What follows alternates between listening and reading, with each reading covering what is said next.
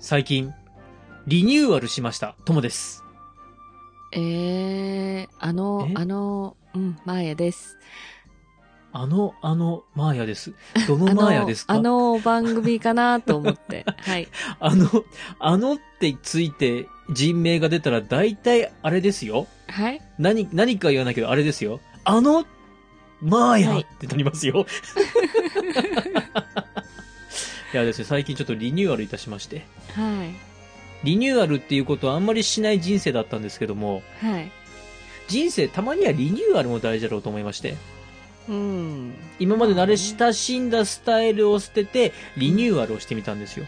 はい。どうですか結結果果。、リニューアルするっていうのは、うん。いいもんだなと。うん。こう、チャレンジする精神うん。今まで培ってきたものを捨てることの怖さを乗り越えてリニューアルして、うん。まあそれが成功か不成功かはまあいいと。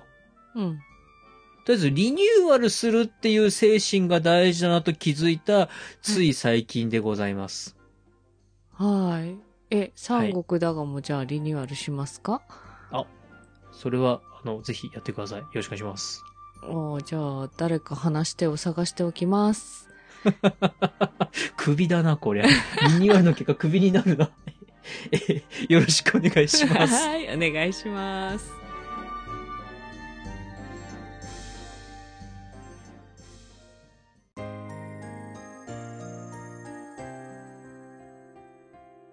三国だが。今週のネタバレです。今週はですね、はい。最近、5の家臣団が、うん。石壁の戦いに向かう最中に、まあ、揉めに揉めてたじゃないですか。はいはいはい。で、なんか前にもちらっと触れてるような気もするんですけども、うん。義、語、食の3カ国の特色というか家臣団の違いみたいなものに触れようかなと思うんですよ。はい。その特徴ってことそうです、そうです。特にうん語の特徴をメインに触れようと思いますんで、はい。で、ざっくり言うと、食、つまり劉備ですよね。はい。劉備家臣団は、言ってしまうと、任教です。うん。それずっと言ってるもんね。劉備の兄貴、劉備の親分うん。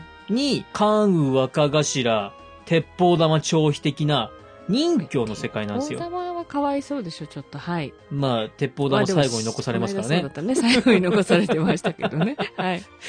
どっちかっていうとそういう教、うん。表現としてはあれですけども、うん。公の組織ではないけども、地域のつながりを守ったり、地域の治安を守っている、うん。いい意味でやんちゃな集団わかります、わかります。はい。がいるじゃないですか。そういうはいつながりなんですよ、劉備軍団って。うんじゃあ、義、曹操のところってどういうものかと言いますとう、んうん。はい。これも完全な主従関係、組織的なつながりです。そうですね。トップがいてね。曹操が上将っていう立場になって、漢の組織の中で上将の部下っていうような形で、しっかり配置されてるわけですよ。はい。さあ、その二つって、親分が言うから親分についてきます。で、劉備軍団進みますよね。うんうんで、あ、うちのトップが言うんでトップに従います。っていう曹操軍団。はい。この二つはなんとなくトップからの上位下達って感じするじゃないですか。はでも今回、赤壁の戦い前の5って、い。うん。すごいわちゃわちゃしませんでしたそう。周遊が取りまとめにはなってるけど、はいはいはい。その。下からね、ああしろこうしろって結構うるさいよね。そうです。うん。これは、5っていう国が、うん、ちょっと特殊なんですよ。はい。で、この5っていう国何が特殊って、これ前にもちらっと触れたんですけども、うん。うん5の組織は、名家、名族、うんつまり、もともと地盤に力を持っている豪族、うん。うん。そういった人たちがとても多かったんですよ。はい。そういう豪族何家かの力を合わせた軍団のトップに孫作、孫権がいたっていう感じなので、うん。上位下達っていう雰囲気じゃないんですよね。そうね。なんか、お偉いさんの中に、若い人がポンと、そうです、持そうちで上す。本当げられたそんな感じです。うん連立政権のトップみたいのが、今回でいうとこの孫権になるんですよね。はいなので、孫権としては、よっしゃ、やるぞとなっても、家臣たちが反対されたりすると、うーん、じゃあみんなで考えようとか、うーんってなって、最終的に、あっと、じゃあ、先代の時からの大黒柱に聞いて、大黒柱がそうやって言うからって、もう反対する奴は首切るからね、みたいな雰囲気にしたわけですよ。うんうんこれって国としては、なかなかまとまりに欠けると思うんですよね。うん。そうね。で、実際、なかなかまとまりに欠けるんで、今回こんなに紛糾したんです。うーん。あんまり詳しくは書いてないけど、なんとか派、なんとか派みたいなのがいっぱいバラバラにいてって感じそうなんででしょす。あると思います。うん。で、そもそもそのさっき言った豪族っていうのも、この5の地域は、うん、有名な土着の勢力がありましてう、んそれがですね、多分四大貴族、は長さん、主さん、陸さん、子さんうん。州とか陸とか子っていうのがつく名家が大多数の勢力を握ってるわけなんですよ。い。うーん。で、この四大貴族の連立政権のトップに成り上がり者の孫家なんですよ。ああ、そうなんだ。お父さんの時からいるから、結構古いのかと思いきや、成り上がりなんおですね。父さんの時が、そうです。お父さんの時から成り上がりなんですよ。うんそうなんです、そうです。お父さんの時成り上がって一回滅亡したのを、うんお兄ちゃんがまたと。で、お兄ちゃんが作る時に、周遊の家の周家。はい。これも名門なので、うんこの周家と共に立ち上がって国を作ると。うーん。孫作の時代っていうのはこの周遊っていう大黒柱がいましたんで、この孫作と周遊の結びつきで、うんしっかりと国を作ってたんですけども、でも孫作が亡くなった後、はいは孫権は、周遊っていうのは、家臣の立場にいるんですい。けども、ちょっと微妙になってくるわけですよね。うん、うん、先輩っぽいんだよね。そうなんです家臣そうなんですなんだけどってやつね。うん、で、周遊は、どうも孫作の後を継ぐ孫権に対して、うん、こいつちゃんと後継ぐ力あるのかっていう風に、ちょっと斜めに見てたっていう感じも見えるんですよね。うん。それなんか気持ちわかる気がする。うんうんうんうん友達優秀で仲良かったけど、はいその弟がじゃあ来たってなったら、はい、いや、あのちっちゃかった弟だよね、大丈夫かっうてん思うよね。そうです。うん。孫権は孫権で、うん。孫作が死んだ後自分のブレーンをたくさん集めるわけなんですよね。うん。うん。はいはい。例えばですけども、ロシク、最近よく出てくるロシクですとか、うん。よろしくね両毛とか、諸葛金っていう、これから先活躍していくメンバーの、まあ、しょそれこそ諸葛金は諸葛亮孔明のお兄さんですよね。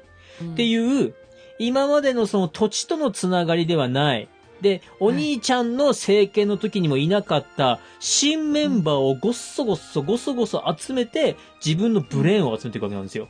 ん。はい。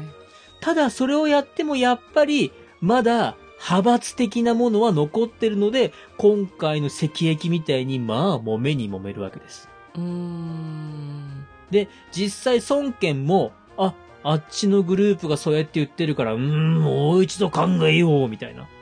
で、こっちのグループがこうやって言ってるから、うーん、もっともじゃあ皆で協議しよう、と。うん。で、皆の意見を戦わせて、うーん、戦うべきか、うーん、降参するべきかっていう、なかなか進まないんですよね。ちょっとかわいそうだけどね。そうですね。ちょっと板挟まれ感はあるんですけども、うんまあ、ただですね、変な話、孫権。そうやってみんなに挟まれて、右往左往してた頃が実は一番幸せな時期でございまして。は後々なんですけども、孫権、自分の権力をフルパワーで活用できるようになると、い。うん。ある程度年齢も言ってたんですけども、猛録しだします。えーまこだの若いのに。まだ若いんですけども、この孫権さん、この後、なかなかの猛録をします。この後。は結果、5の国をもうぐっちゃぐちゃにします。あ。あらら。ただぐっちゃぐちゃにするんですけども、その頃になると孫権のパワーが強くなってるんで、孫権がむちゃくちゃやって、孫権の言いたい通りにぐっちゃぐちゃにした結果、うん国はガタガタっとなっていくんですけども、反対する勢力もいなくなるんで、うん。国としてまとまったまっとちまゃっていくまとまったんだけどもっていうような感じにはなります。うーん。そんな孫権さんもですね、まだまだ若いので、これから先戦っていくいろんなこう、気持ちの強い部分が出ていますので、えこれからも楽しみにした、えしていただければと思います。ちょっと噛んだな。んはい。はい。えー今回はさらっとネタバレでございます。はい。はい。さっきも言ったけど、ちょっとかわいそうな立場な気がするよね。そうです。ちょっと、強い国をポンと渡されて、はい。で、新しく刷新したいのに、はい。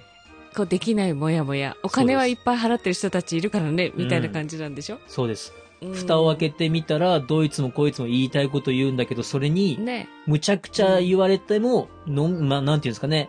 こう、俺がトップだって言い切れるほどの力もないみたいな。あーなんか、はい。ガンガンやられる株主総会みたいな感じ。そうですね。でも最終的になんかあの、社長が、あ、社長の言う通りになったね、みたいな。うん。そんな手腕をこれから孫健さん見せていきますので。はい。はい。では楽しみ、に今後ともしておよきますろしくお願いいたします。はい。今回のネタバレは以上です。はい。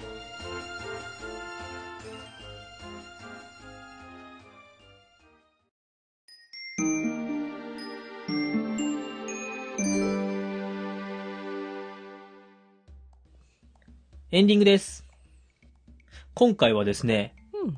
これから先三国を形成するはい義語職の国のまあ成り立ちというか国家のシステムというかそういったものの違いに触れ、今回赤壁前になんで語があんなに揉めんのかなと、うん。どうなってるんだっていうところに触れてまいりました。は連立政権のーい。うん。与党がですね、みんな力がないみたいな感じですね。力がないというか、派閥ばっかり主張そうしでてっす。て派閥ことばっね。かりです。うんもう何々派ばっかりでもう全く進まないと。ね。そうです。まあ、そんな、えー、政治の引きこもごもを見たところで皆様からのメールをお待ちしております。メールアドレスお願いします。はい。皆さんからのご意見ご感想をお待ちしております。はいま。ずは G メールです。数字で359、アルファベットで DAGA、三国だが、アットマーク Gmail.com。エピソードの概要欄にお名前だけで送れるメールフォームもございます。はいまたツイッターをされている方は DM でも結構です。感想は、ハッシュタグ、三国だが、三国を漢字、だがをひらがなでつけてつぶやいてください。お待ちしております。